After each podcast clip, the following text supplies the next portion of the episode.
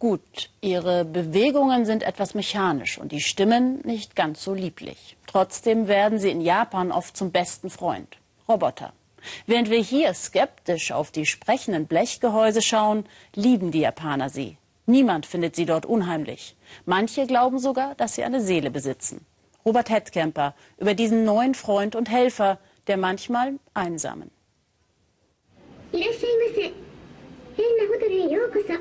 Willkommen, sagt die Empfangsdame in Japans erstem Roboterhotel. Sie gibt Anweisung, wie sich der Gast am Automaten mit Kreditkarte und Namen zu registrieren hat.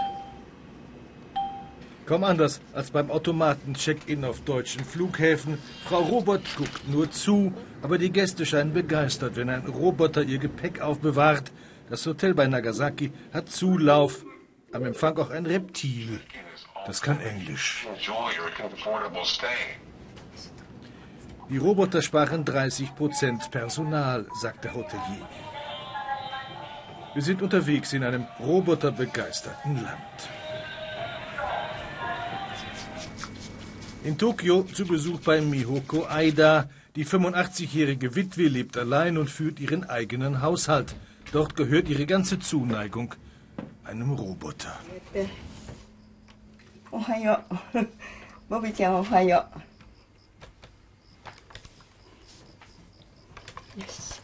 Vor 15 Jahren hat sie ihn gekauft. Sie nennt ihn zärtlich Bobbyline.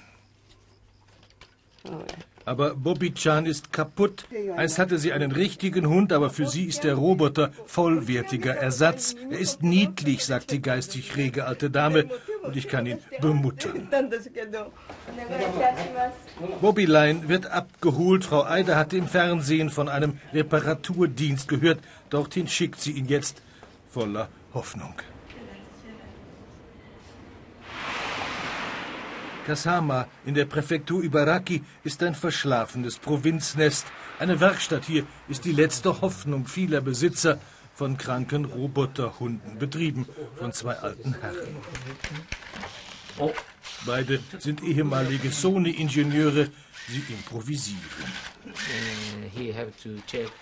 Nobuyuki Norimatsu hat volles Verständnis für eine emotionale Bindung an die kleinen Roboter. Selbst in diesem Pinsel, sagt er, oder in einer Nadel steckt in Japans Denken, in Japans Religion eine Seele. Darum können wir auch mit einem Roboter echte Freundschaft schließen. Wir sehen, anders als der Westen, im Roboter nichts Bedrohliches.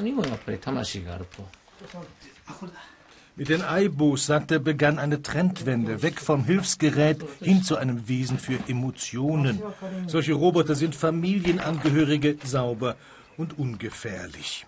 Wir jedenfalls hoffen für Frau Aida, dass Bobbyline hier tatsächlich repariert werden kann. Wir werden sehen. In einem Altenheim in Sendai in der Präfektur Miyagi treffen wir Pepper, Japans neuesten Emotionsroboter, seit 2015 auf dem Markt tausendfach auch privat verkauft für umgerechnet 1700 Euro. Im Heim hier dient er zur Unterhaltung der alten Herrschaften. Die Pflege bleibt den Helfern vorbehalten. Pepper hat keinerlei praktische Fähigkeiten. Ein Spaßroboter.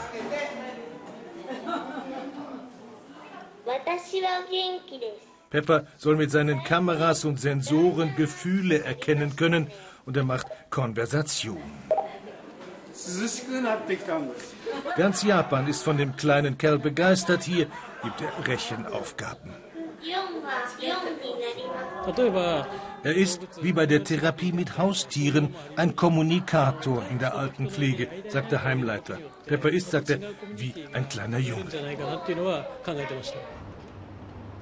Der Roboter gilt als große Hoffnung für die überalterte Bevölkerung Japans. Der Roboter soll alten Menschen das Leben erleichtern, in der Altenpflege Personal ersetzen. In diesem Pflege- und Rehabilitationsheim in Tokio zeigt man uns erste Ansätze dazu. Eine angeschnallte Bewegungsmaschine, abgestimmt auf den Patienten, unterstützt dessen gelähmtes Bein ein Computer steuert sanften Druck und verbessert damit den G-Rhythmus. Früher, sagt der Therapeut, konnte er nur 20 Schritte gehen. Mit dem Apparat schafft er jetzt 500 Schritte. Die alte Dame kann ohne Stock eigentlich nicht laufen, aber mit dem Bewegungshelfer geht es fast normal, sagt sie.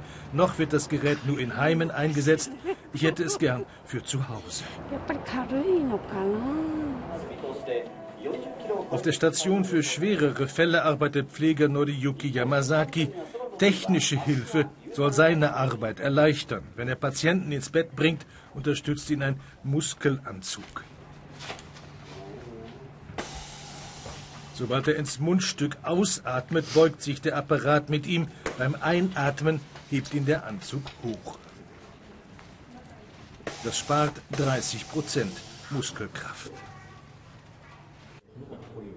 Seit Jahrzehnten träumt Japan von seinem großen Ziel, dem Roboter, der jedermann als Helfer zur Hand geht. Auch Professor Sugano, Japans Roboterpapst, arbeitet daran, doch er räumt ein, dass das Ziel noch weit ist. Bei der Alten- und Krankenpflege, sagt er, muss die Maschine physisch mit Menschen umgehen können. Soweit sind wir nicht. Alle wirklichen Roboter in diesem Bereich sind noch in der Testphase und in den Labors.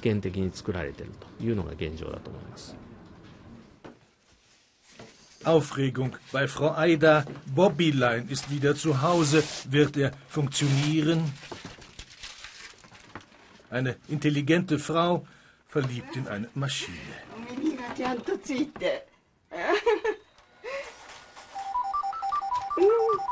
Weltweite Presseberichte von Robotern in der Altenpflege Japans sind wohl noch eher übertrieben, aber der kleine Hund hier befriedigt anrührend ein Bedürfnis nach Emotionen.